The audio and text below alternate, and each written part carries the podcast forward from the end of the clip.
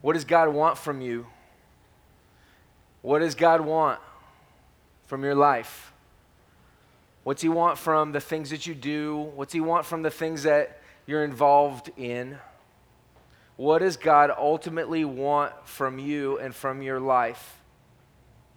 And the way that you answer that question will uh, determine, or at least sheds light on, whether you truly know Jesus Christ as Savior, whether you truly are a Christian, or whether you are dependent on something else. What does God want from you? And what, what should that look like in your life, and how should it play out? And I, I just, I, I want to, in a sense, like solemnly begin this sermon by just saying, there are so many of us that have missed this. There are so many of us that don't understand what it means to truly be a Christian. See, the way of the church is not to just preach the gospel once and then move on to something else. We talked about that, I believe, at length last week. But the way of the church, what God has called those of us who preach to do, is to constantly be preaching the gospel. Because the gospel and understanding the gospel is the most important thing in your faith. And sometimes people come, come to our church and they say, All right, I'm a Christian already. Talk about something else. Stop talking about sin and death and the wrath of God and stop talking about the gospel. I get it already. But here's the thing we don't get it. We don't get it. I don't get it. God's purposes for our life is that we would become gospel people, people who are orientated around the gospel, or oriented, I should say, probably, oriented around the gospel. And so, what does it look like for our lives to be oriented around the gospel? What's it look like for that to take place? And ultimately, what, what, what's, what's going to be determined is what does God want from you? You came to church this morning, and I don't know how you came. I don't know if you're involved in another religion and you're investigating Jesus or you're investigating this evangelical type of church or whether you don't claim any type of belief system and you're just you're just kind of here and you're just uh, kind of experiencing it i don't know if you've been in the church for many years or just a couple of years or something along those lines but today this this is for you this is for all of us to understand this i just got back from a conference um, actually last night and so um, we uh, had a conference this with Acts 29, the network that we're a part of, um, which is about 500 churches uh, throughout the, the U.S. and worldwide. And, um, and so uh, on my way down, I was on a flight and I sat next to uh, a, a, nice elderly lady who was uh, close to, I believe she was close to 80. Uh, she might have been in her 80s. I, I, I didn't ask her her age, but I'm, I'm assuming that that's about where she was.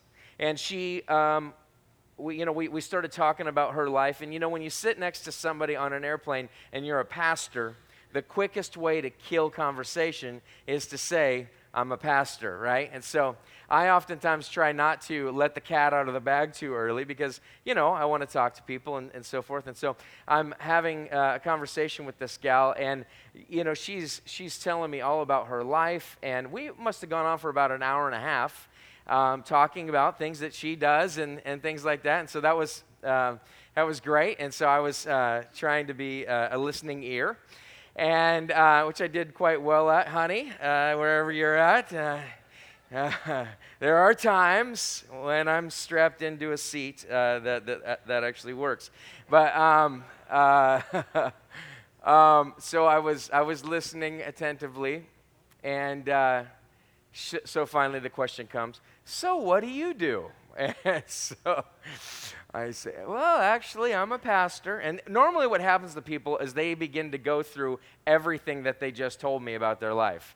Uh, did I tell them, you know, about my loose living, or did I swear in front of them, or did, you know, what I use the Lord's name in vain or something like that. Don't have to be too concerned about that with this, this elderly gal. But, you know, long story short, we, we start having this conversation and we got in, obviously got into religion. And so she, we were talking about ballot measures and all of the uh, hot topic and, topics and so forth. But she got into talking about when she was um, a younger woman and how she had um, stayed with two, two gals. She had two roommates, and both of them were Catholics. And one of them was, um, was kind of a Catholic uh, in name, and the other one was a, a deep uh, Catholic uh, who adhered to the teachings of the Catholic Church uh, very much so. And she said, I always admired them. I always admired her because she always knew what to do she always knew what to do. Like the, in every circumstance, like she had this uh, moral compass that was built into her life. And she said, I always admired her because she knew how she was supposed to respond. And I thought it was very interesting that this woman, who she actually claimed to be an agnostic, meaning she, she doesn't know.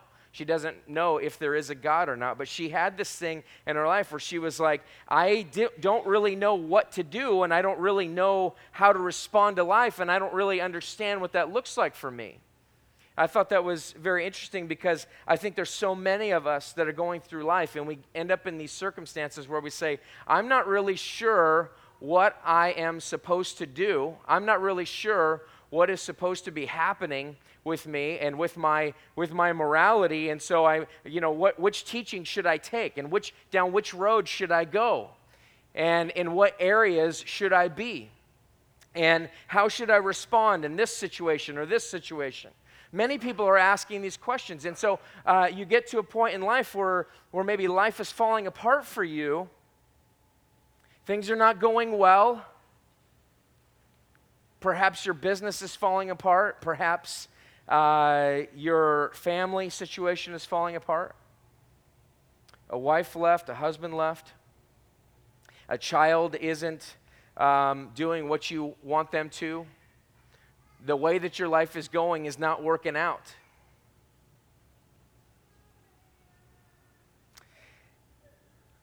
I'm so I'm so distracted this morning. I just got off a flight, a long flight, and I am a little bit of a, uh, you know, a squirrel this morning, uh, and so I, I apologize. Shiny object. Um, where was I at? Many of us are in this position where we get to a point in life where we're trying to figure out what should happen. And many people are asking this question What should we do with our life? The Bible gives us an answer, but it's not the answer that we think it is. That was my point. Uh, let's open up to Colossians chapter 2, beginning in verse 16, and we'll pick it up there in just a moment. Just this last week, we ended up with this. As you're turning there, uh, I will read this. Chapter 2, verse 13 says this And you who were dead in your trespasses and the uncircumcision of your flesh, God made alive together with him, having forgiven us all our trespasses by canceling the record of debt that stood against us with its legal demands. This he set aside, nailing it to the cross. He disarmed the rulers and authorities and put them to open shame by triumphing over them in him.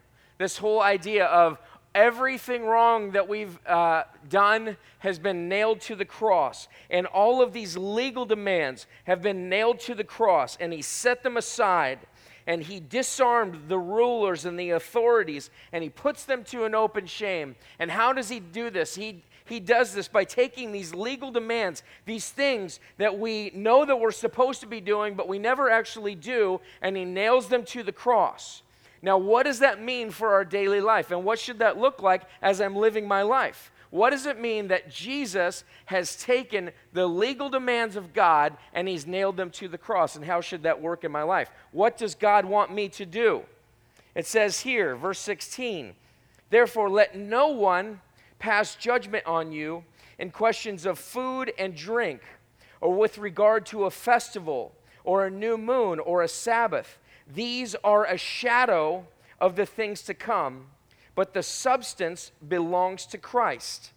Let no one disqualify you insisting on asceticism. Another word for that would be false, or two words for that would be false humility.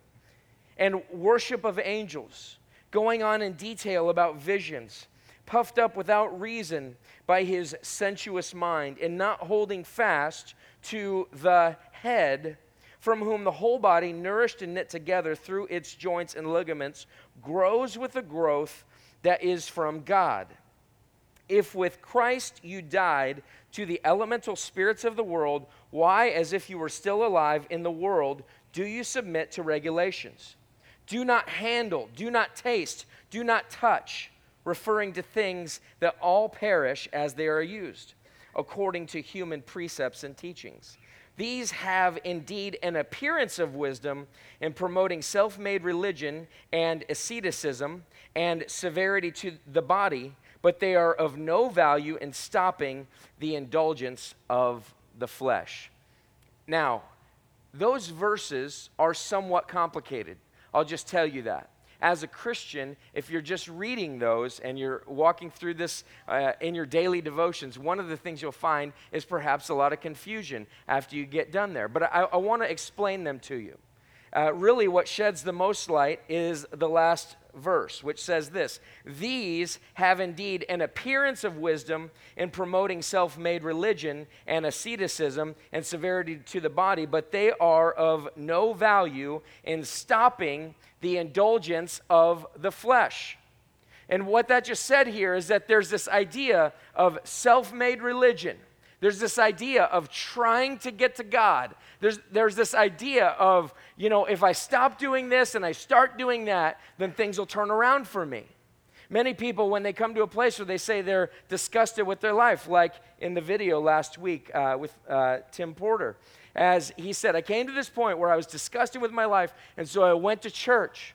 And oftentimes we get to a place where we say, All right, I have disgusted myself I'm sick of the things that I've been involved with. And so, what needs to happen with me? And so, the answer oftentimes is, I just need to go to church so that I can feel better. Or, as these people were doing, if you look in the first few verses here, it says,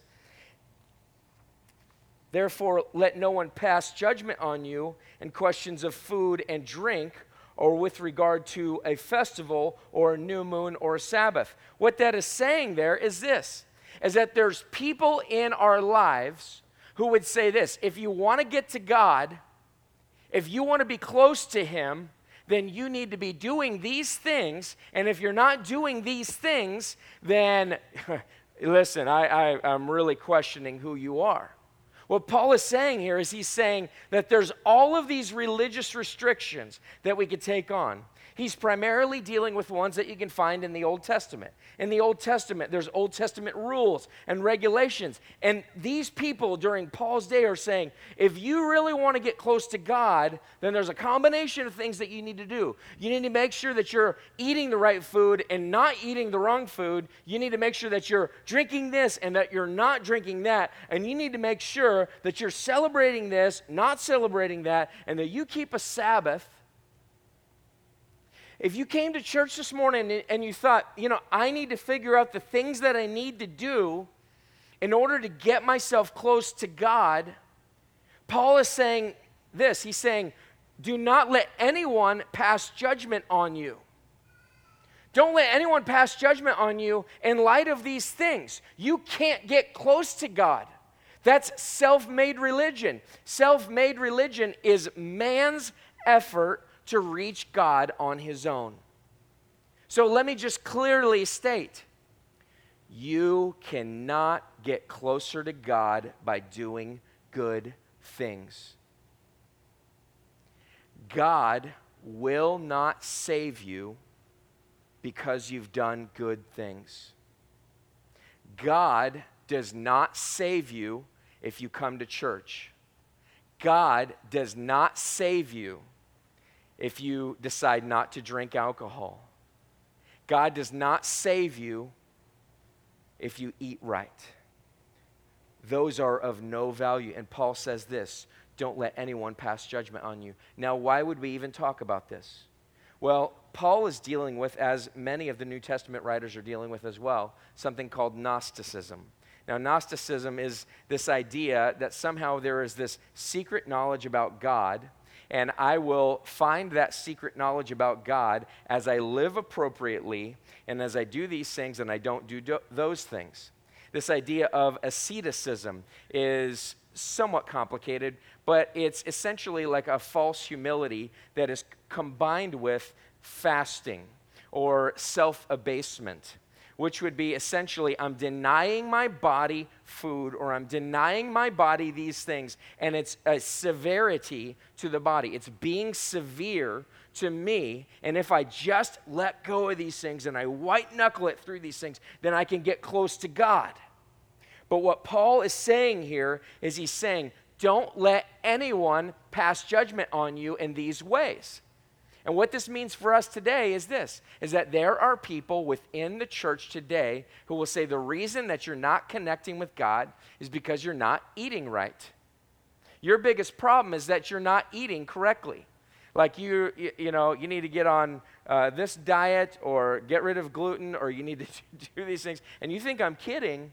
There are people today that somehow connect those things. We can connect those things. There are people today who would add to the scriptures and tell you that drinking alcohol is a sin against God, when really Jesus' first miracle was making wine. And so you can come up with all kinds of concoctions as to what you think the scriptures are saying there when Jesus makes wine. But the truth is, that is, that is not true. That is not true. And the only reason why you would avoid alcohol is because, number one, you just don't like it, or number two, you have a problem with alcohol. One of our biggest problems in the church today is this idea that somehow I'm acceptable to God because of the things that I eat, or the things that I don't eat, or the things that I don't drink. Paul says, Don't let anyone pass judgment on you in that way. All this is, is what we call moralism. And moralism is essentially the teaching that says this that uh, if I obey God, if I obey Him, He'll accept me. If, if I obey him, if I do, if I do all of these things, it's a teaching that leads me to God. It's, it's by doing these specific things. Then I can actually be with God. But the truth is, is that that doesn't get me anywhere. And Paul says, don't let anyone pass judgment on you with that. Because here's what's going on you're confusing the truth with a lie, you're con- confusing religion with the gospel you're confusing these things. I, I hope that I've uh, touched a nerve in some of you that have some long held beliefs, whether it's about alcohol or whether, whether you've taken on some, some new idea that you, you're, you, you've taken on this cause, this fight to, to get people to do this or that or the other thing so that they can be closer to God. But you need to know that that is simply not the gospel. He says in verse 17, These are a shadow of the things to come. The substance belongs to Christ. Now, that's a, a little bit of a complicated verse as well, but what that means is essentially this. Would you leave that verse up there for me? That there's, there's a shadow that's being cast. And he's saying this that there's, there's this shadow on the ground. And I don't know if you've ever uh, seen a, a cat or a dog or like a baby like not really understand the shadow that's on on the floor. And and you know they're they're going what's what's going on here? And they're scared of their shadow or they're going hey what's what's this? And they they're chasing this around or they're they're they're trying to figure out what that is. What the apostle paul is saying he's saying when you focus on a bunch of things like eating, drinking, uh, a Sabbath, all of these rules and regulations, when you focus on those things, what you're looking at is a shadow that you don't understand. And Paul is saying this he's saying these are a shadow of things to come, but the substance belongs to Christ. So the shadow, these rules and regulations, is really just kind of an imprint of Jesus. Jesus is the one that's casting the shadow. And what we're not getting is this is that those things are meant to turn us to the one who's making the shadow. Those things are meant to show us, okay, oh, I, I really want to try to be perfect. Oh, no, I can't be perfect. Here's the one who's casting the shadow. There's this idea of perfection in our lives. If I perfectly did these things, then I would be acceptable to God. But that's not true because I can't be perfect in God's eyes. The only one that was perfect, the shadow on the ground, is Jesus. And so when you try to do these rules and regulations and you try to live up to that standard and you allow people to pass judgment on you and say, "Oh, that's you, you know, you're right." What you're missing is this is you're missing Jesus more than anything. Verse 18 says this, "Let no one disqualify you, insisting on asceticism and worship of angels, going in detail about visions puffed up without reason by his sensuous mind." Now, so the first thing is this doing good things won't save you. The second thing is this religious experience won't save you. Let me say it more clearly emotional experience won't save you. Coming to a place where you have this crazy emotional experience. Look, look at what's being stated here. It, they're insisting on coming to this place of like this false humility there's this asceticism, remember again, it's, it's combined with fasting and, and, and so forth. And it's perhaps in their day, it's leading them to this worship of angels. They're going after false gods and they're, they're going into detail about visions. And so it's what's believed is this is that they thought if i can get just get myself into the right place with this false humility oh I'm so hungry and I'm so, oh, I'm just been, I just feel so bad. So now I'm in this place where I can finally get to this opportunity where I can experience God and then I can just have this crazy vision. And then he says this these people going on in detail about vision, puffed up without reason by his sensuous mind. And it's a mind that's fleshy. It's a mind that says this. The word uh, people are laughing at me over here. What this means is, is uh, um, people who know the Bible. Uh, sensuous, a sensuous mind means this it's a mind of the flesh. It's a mind that's just fully in tune with just this is how I feel. Did you know that your Christian life is not all about your feelings? You, there's, there's one way of looking at it, which is this is what I do and I'm closer to God. There's another way of looking at it, like this is what I feel and it makes me closer to God. You can see this in some branches of Christianity that say, you better speak in tongues or you don't know Jesus. Or you better experience the baptism of the Holy Spirit, which they believe, believe is above and beyond receiving Jesus Christ by faith. They're adding to Jesus, they're adding to it. And so they're saying it's Jesus plus something equals salvation. It's Jesus plus spiritual experience, having grand visions, and all of these things. Now, I want to be careful and say, that there are things within Christianity that we would say, those are in the Bible, and so we'd subscribe to them. They're spiritual experiences with Jesus, with God, with the Holy Spirit. Now, what's not true is this is that those things equal you being saved. If you're looking for experience to prove that you're saved, you're looking at the wrong thing. Paul says let no one disqualify you. Don't let anyone disqualify you because you didn't have some kind of crazy vision or because you didn't have some kind of experience. I'm not making this up.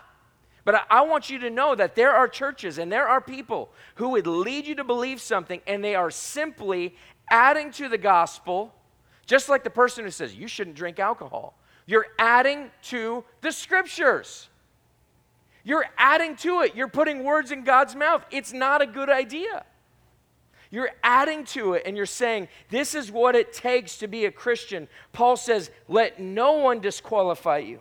There's people with these fleshy minds that think it's all about how I feel. And if I don't feel it, then I'm not really there, or you're not really feeling it. And so you're not really in with the in crowd, or you're not really a Christian.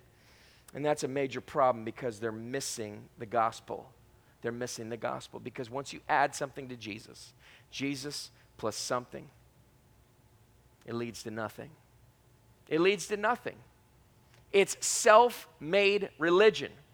That's what Paul is saying here. I don't know if you've ever really looked into uh, Galatians, which really deals with this idea of adding something to the gospel. And Paul says in uh, chapter 3, verse 10 of Galatians, he says this For all who rely on the works of the law are under a curse. For it is written, Cursed be everyone who does not abide by all the things written in the book of the law and do them.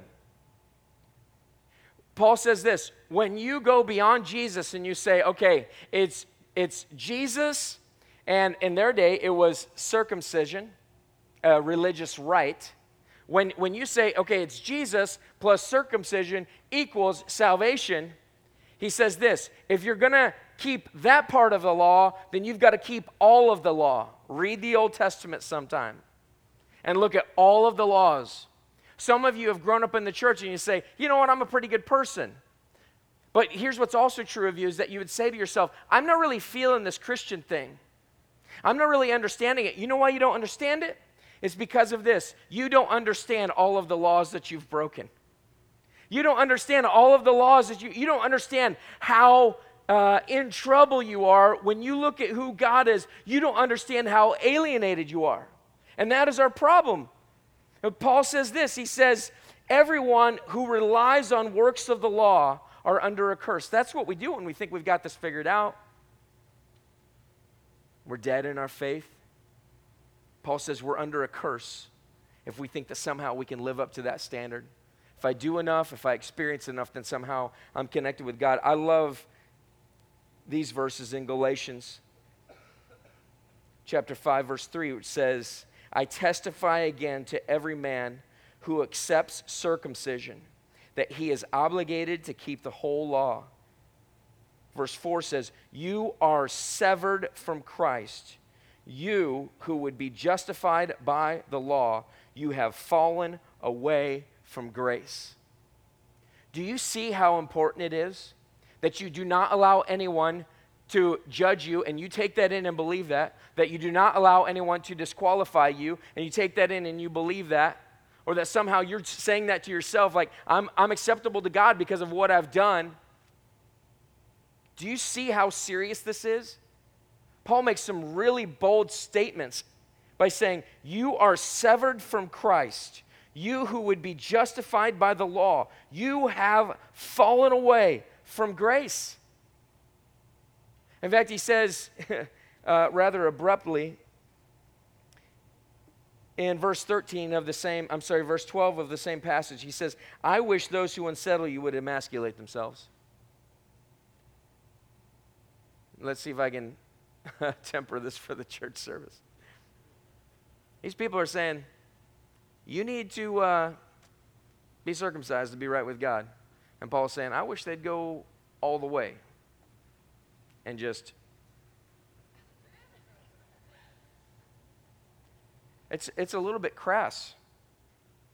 But listen, Paul's saying this. Like, if a little bit makes you holy, let's just take the whole thing, right? Paul makes a joke because he's telling us this if, if you think that you're acceptable to God, and what does this look like on a daily basis? I'll tell you what it looks like in my life. Um, I read the Bible all the time. And I read the Bible in order to teach. Now, I don't believe that you can teach without the Bible having affected you. So I'm constantly in the Word and doing this. But there's a, a voice inside of me that says, you know, Matt, you're, you're not doing uh, enough additional reading. You need to do some more. Re- you need to do this. You need to do that. And so, what happens to me is what, what takes place is that you're not acceptable to God because you haven't done enough. You're not acceptable to God because the definition of what somebody is uh, that somebody wrote down at some other time, the definition of that is that you should have this type of quiet time with God and that you should, you should spend this like this with God. Now, I'm not, saying that you should not spend time with God, but I'm saying this I have in my mind a specific way that I'm supposed to spend time with God, and then if I don't reach that standard, what happens is this is I feel bad about myself. And I say, ah, I feel I feel bad about myself, and I'm just, oh, I just don't feel spiritual today, and things like that. And I, but you know what's really going on? In that moment, I've allowed any number of voices, including my own, to disqualify me. And I've said this I'm un- unacceptable to God because of this thing. I'm unacceptable to God because of this way that I've, that I've acted. Many of you perhaps feel the same way, like you've been in a sinful situation, maybe. Or you've like experienced some things, or you have thoughts that you don't know what to do with. You're afraid to let those out, and you and you think to yourself, I'm unacceptable to God because of the things that I've done and the places that I've been, or the way that I feel. And you say, I, if I just didn't have those thoughts, and if I didn't have those feelings, or if I didn't do that thing, then somehow God would be uh, open to me, and that God would be um, happy with me, and that God would love me. And here's the thing what you've just done is that you've disqualified yourself in word only. You've been ju- judgmental towards yourself. And you've said that somehow I'm not acceptable to God because of these things.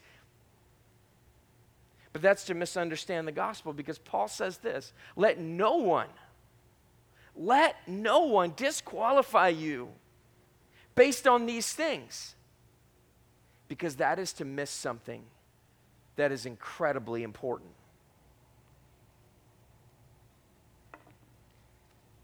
He says in verse 19, These people are puffed up without reason by their sensuous mind and not holding fast to the head.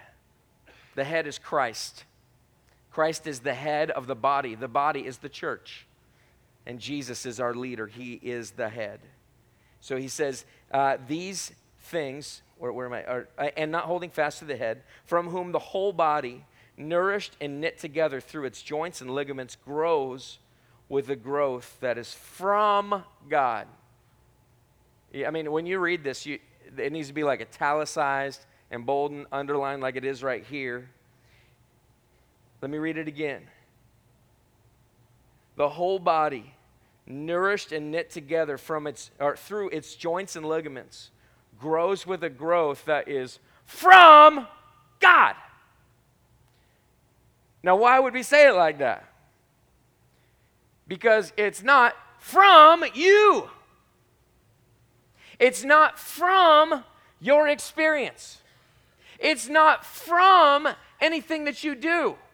It's not from anything like that. Paul says these things happen in your life not because of what you're doing, but because of what God is doing.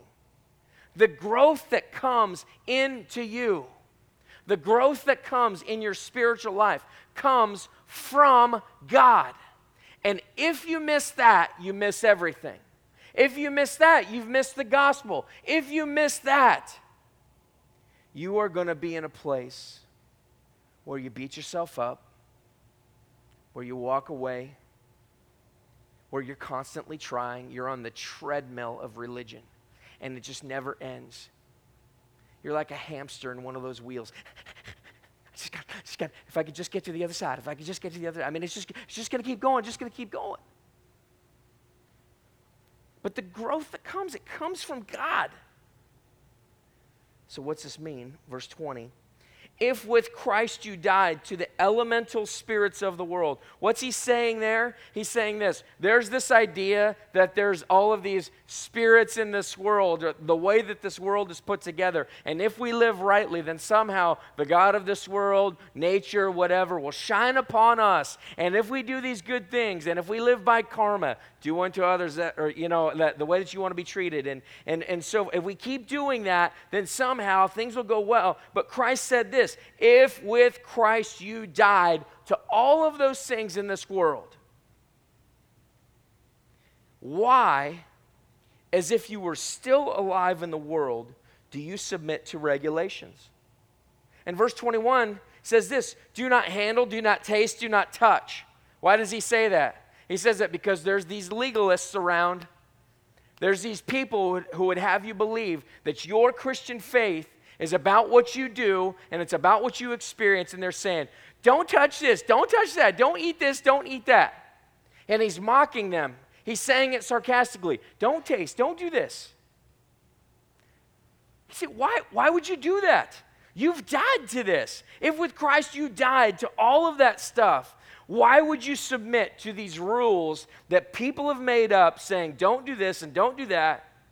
He says, referring to things that all perish as they are used according to human precepts and teachings. Those things are going away. Those things don't belong. Those things have, have nothing to do with this.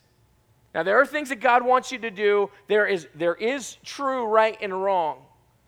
But there are a lot of things that we've tacked onto the gospel to say, as long as I believe in Jesus Christ and do all of these things, then he'll make me acceptable. And Paul's saying that's just not the truth.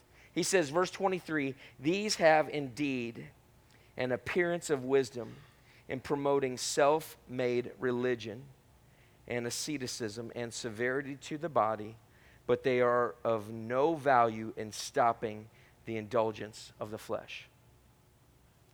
Back to my friend Joanne that I met on the plane.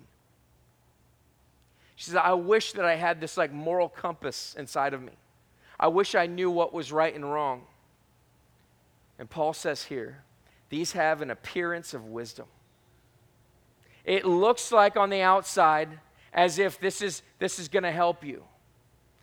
But Paul says this they are of no value in stopping the indulgence of the flesh. What does God want from you? Not a list of rules and regulations that you've kept. If you've come in here today and you think that somehow what you do makes you acceptable to God, these have an appearance of wisdom, but they are of no value in stopping the indulgence of the flesh. Why? Because you'll just be back there again, just going, I can't believe I did that. I can't believe I was there. I can't believe I thought that. And you're just going to be back in this, this cycle. So, what's the answer to it? Chapter 3, verse 1. If then you have been raised with Christ, seek the things that are above where Christ is, seated at the right hand of God. Now, that verse is ripped out of context so many times. And what they, and what they say about that verse, chapter 3, verse, verse 1, can you put that up for me? What they say about that verse is this that if you've been raised with Christ, then you should be doing good things. If you've been raised with Christ, then, then you, you should be doing all of these things and you should be doing that. But what Paul's saying here is he, he's saying if you've been raised with Christ, get your eyes off of all of this junk down here. Whether you're going to do this and going to do that. Now, there may be good reasons for doing this and not doing that. But Paul is saying this the first thing that you need is this is that your eyes have got to be on the maker of the shadow. Your eyes have got to be on that one who is perfect. Your eyes have got to be focused on him because of this. He's the one that has raised you from the dead. He is the one who made you acceptable to Him. He is the one who allows you to know Him. He is the one who causes you to grow. He is the one, the only one. It's Jesus plus nothing equals salvation. You can't add to Jesus to get to Him. If you've been raised with Him, then keep your eyes on Him where Christ is seated at the right hand of God. Set your minds on the things that are above, not on these things and trying to figure out should I eat this or not? Set your minds on things that are above, not on things that are on earth. For you have died, and your life is hidden with Christ in God. Your life is hidden with Christ in God. Now, how did that happen? One of the greatest mistakes that you can make is to somehow say, What I do makes me acceptable to God.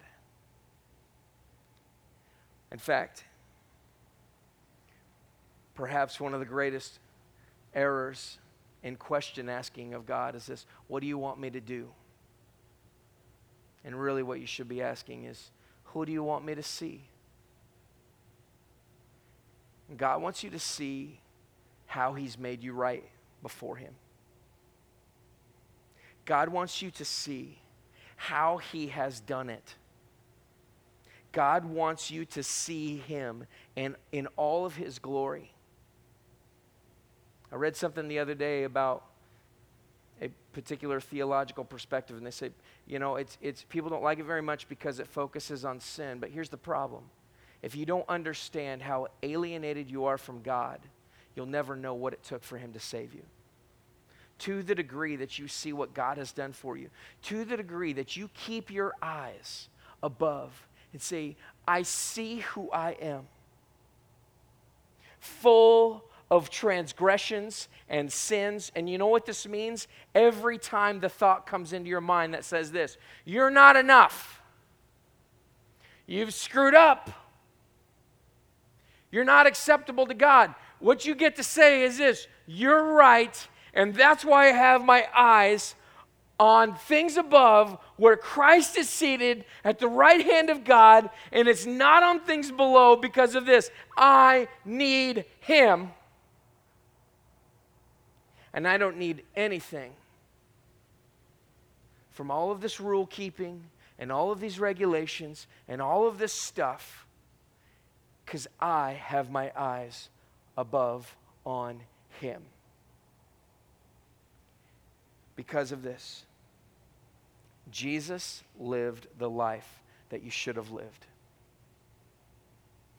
The only thing that's happening when you try to do this you try to do that is that you're trying to be Jesus for yourself. You're trying to be your own God. You're trying to take the place of God by making yourself acceptable to God through the things that you do. And the only way to be acceptable to God is through Jesus Christ having gone to the cross for you. Because he lived a perfect life. He did fulfill all of those regulations he did fulfill all of the rules that God had. And yet he was still killed. And so the question is why was he killed? Why, why was he put to death? It's because it was the plan of God to send the perfect Lamb of God in our place for our sins as a substitute for us. So, worship and passion for God and understanding what God wants from you comes from having your eyes above, set on the things above. It's not having your eyes on all, on all of these other things, but it's having your eyes on Christ and looking to Him over and over again. And do you know what happens as a result? When you don't add something to Jesus, when you don't say Jesus plus something, some kind of religious rite, what happens is this your life begins to follow. It doesn't happen immediately, but your life begins to follow, and you begin to, to follow him with your life. And you say, Because I see him and because I see what he's done for me, I want to live out of worship. I want to I wanna, uh, offer my body as a living sacrifice. This is my worship to him because of everything that he's done for me. Like when you take your eyes off of him and you say, Here's everything I should be doing, you're forgetting everything that he's done for you and there's no longer an object of worship. And so what happens is this there, there's a book called Start with Why. And it essentially says this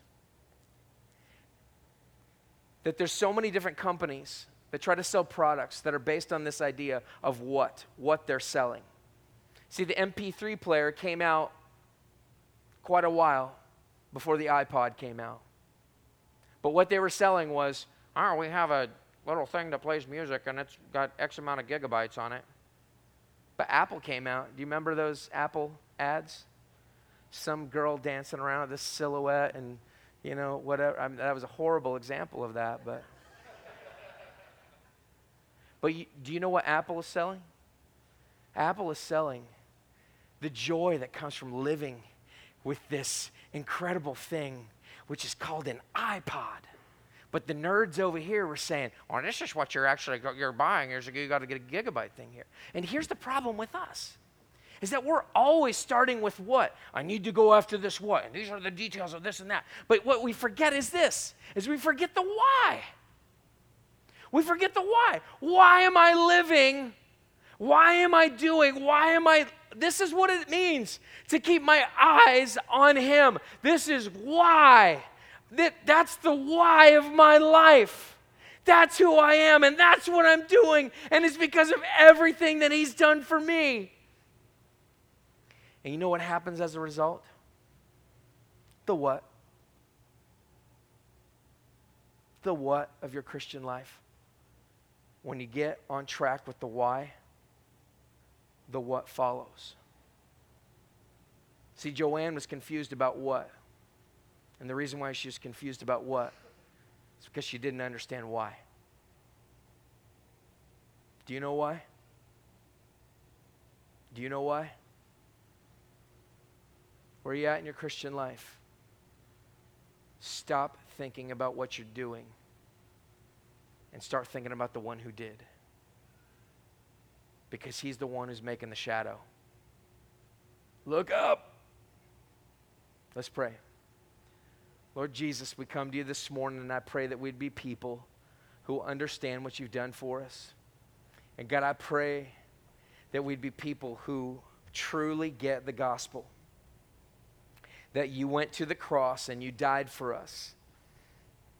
And that you saved us from sin. That you, you saved us from, from death. You saved us from the evil one. May God, you're, you're, you're saving us. God, there, there's, there's sin and death and the evil one all throughout our life.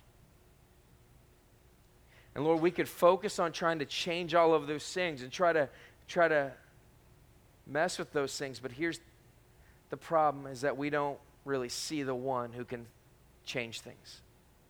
The one who really causes growth to happen. So, Lord, I pray that we'd turn from people who are all concerned about the what, and Lord, that we'd be concerned about the why. Lord, I pray that our eyes would be on you and that we would not be focused on ourselves because it doesn't come from us. So, Lord, I pray that there'd be truly some people in here this morning that perhaps get saved for the first time. And Lord, I pray that they'd understand this that they're not saving themselves and they didn't save themselves. And so it's appropriate to say this God saved me. Lord, I pray that there'd be believers in here this morning that would start in the right place. The Lord, their story of who they are in you would begin with God saved me. And that it wouldn't begin with, well, you know, I decided to be a moral person and I decided to do what's right because that's not true. What's true is that I am dead in my transgressions and sins, and that I have no hope on my own. But God, you in your incredible mercy, you reach down and you grab us, and you save us, and you make us whole. But God, we keep going on to other things. We keep saying, okay, you saved me, and I'm going to go on to something else. But you're the one who saved me. So, Lord, I pray that we would not take our eyes off you. I pray that that would be true of us. It's in your name we pray. Amen.